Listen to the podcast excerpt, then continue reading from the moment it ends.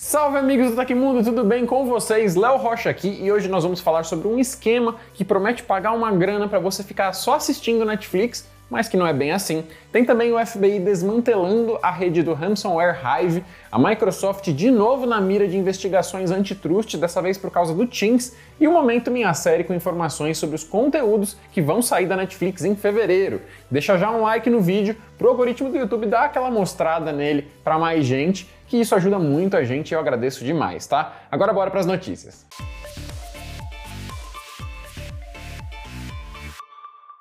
As guias anônimas do Chrome para Android estão ganhando proteção por biometria em uma atualização que começou a ser distribuída pelo Google recentemente.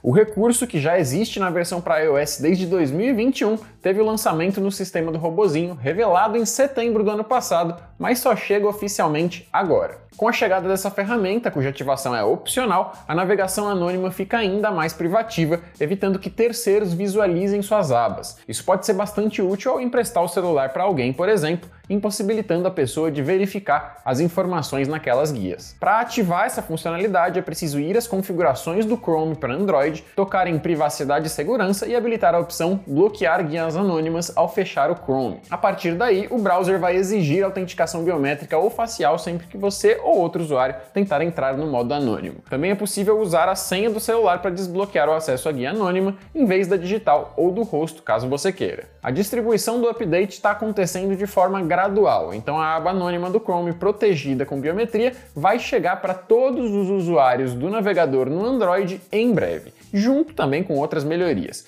As novidades estão sendo implementadas em comemoração ao Dia Internacional da Proteção de Dados Pessoais, que será celebrado nesse sábado dia 28.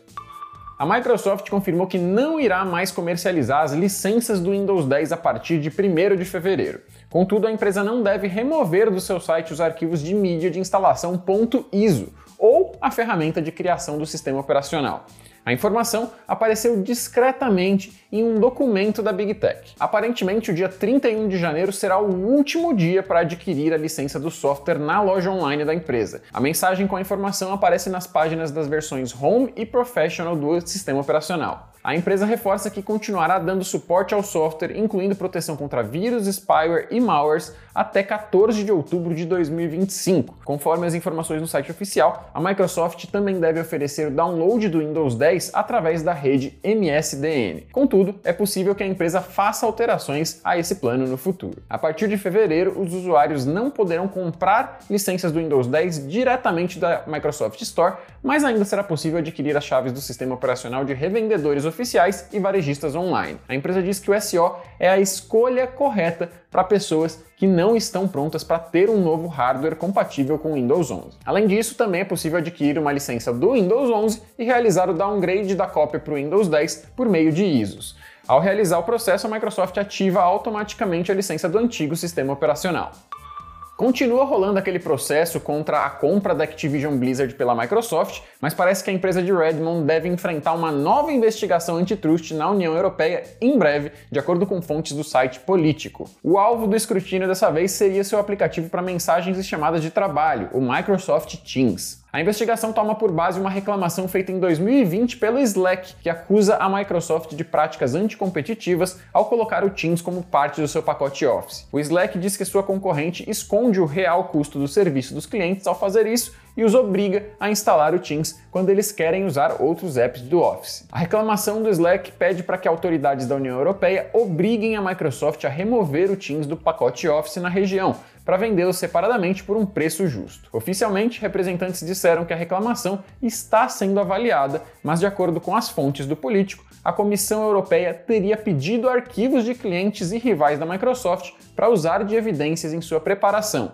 o que seria um sinal claro de que uma investigação formal terá início em breve o FBI anunciou que desarticulou a rede de operação do ransomware Hive.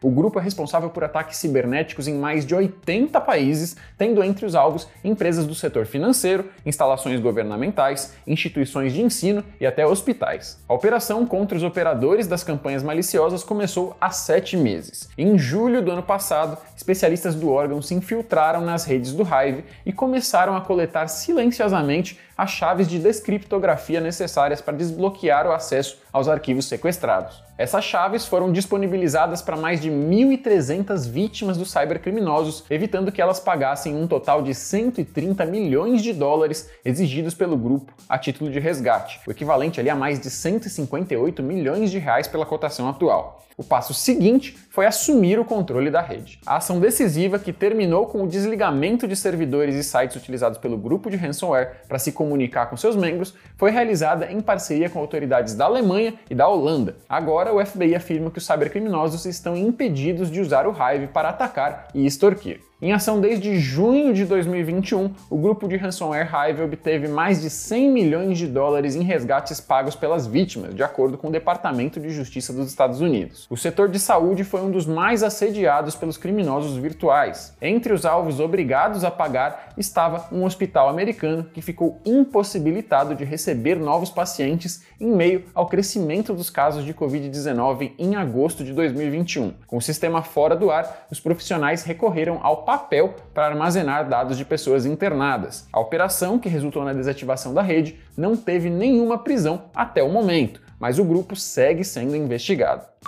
O TecMe é o clube de benefícios do Tecmundo e por lá você vai poder entrar em contato direto com a nossa equipe e trocar uma ideia, além de ganhar cupons e descontos exclusivos e também acesso a mais um monte de coisa legal e cursos. O link para saber mais está aí na descrição.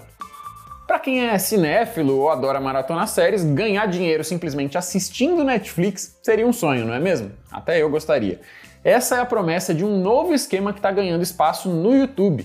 Chamado de Sistema Netflix, o golpe promete ganhos diários de até 200 reais ao consumir conteúdos na plataforma de streaming. No entanto, tudo se trata, na verdade, de um elaborado esquema de pirâmide conforme apurado pela equipe do site do Tecmundo. O golpe se propaga principalmente por meio de anúncios pagos exibidos antes dos vídeos no YouTube. O anúncio exibe uma reportagem falando sobre um novo plano com anúncios da Netflix e como isso seria uma grande oportunidade para ganhar dinheiro. Em seguida, o criador da solução, identificado como Marquinhos, faz promessas de ganhos de até 200 reais por dia reforça sua tese com comentários de supostos consumidores e garante retornos de até 6 mil reais. Depoimentos de pessoas afirmando que o sistema dá certo são mostrados nessa sequência. No final da apresentação, um link de compra é disponibilizado com opções de pagamento via cartão ou Pix. Aí o usuário deve realizar a compra do curso que ensina como fazer dinheiro assistindo Netflix, além do software que permitiria realizar a ação de maneira monetizada. Como se trata de uma promoção por tempo limitado, o custo fica em torno de R$ 150 para começar a usar. Ao realizar a compra do serviço para ganhar dinheiro vendo séries e filmes, o usuário recebe acesso a um serviço que pode ser familiar para quem já trabalha na internet, o Honey Game. A plataforma é conhecida por permitir o ganho de frações de dinheiro ao abrir o aplicativo em diversos dispositivos que devem rodá-lo sem parar para conseguir fundos emprestando acessos para serviços online. E sim, o Honeygram é um serviço disponível gratuitamente, então quem pagou pelo curso do sistema Netflix foi sim enganado. Além de ter o aplicativo aberto em diversos aparelhos, também é necessário ter um alto número de indicações de novos membros para realmente ter ganhos mais significativos na plataforma. E mesmo assim, nada garante que você vai conseguir obter os 200 reais prometidos apenas assistindo filmes e séries. Ou seja, além de ganhar com a venda do aplicativo grátis, o responsável pelo esquema ainda pode conseguir mais dinheiro no Honey Game com as indicações das vítimas que começaram a usar a plataforma. Em comunicado enviado ao Tecmundo, a Netflix confirmou que o esquema trata-se de um golpe. A companhia afirma que não possui nenhum vínculo com o sistema Netflix, que apenas usa o nome da empresa para se aproveitar da popularidade do serviço de streaming. Mais informações sobre esse golpe em particular e como identificar e se proteger de outros esquemas similares você encontra na reportagem completa no site do Tecmundo, disponível pelo link na descrição do episódio. No Momento Minha Série dessa semana, a gente traz do nosso site Irmão informações importantes para quem estava planejando ver filmes e séries específicos na Netflix, mas estava empurrando isso com a barriga. Temos a lista completa com todas as séries e filmes que deixarão a plataforma de streaming no mês de fevereiro de 2023. Entre os destaques estão Sicário, Terra de Ninguém, e o filme pós-apocalíptico Guerra Mundial Z, que deixarão a plataforma no dia 1 de fevereiro. Outra obra interessante que já sai no primeiro dia do mês inclui Acredite em Mim, a história de Lisa McVeigh. Em 3 de fevereiro, dois outros conteúdos deixam Netflix e o mesmo volta a acontecer em 15 de fevereiro. Para conferir a lista completa com todos os nomes, é só acessar a matéria no site do Minha Série pelo link na descrição do episódio. Nessa matéria você também encontra outro link para saber quais são as produções que chegam à Netflix em fevereiro. Vai lá!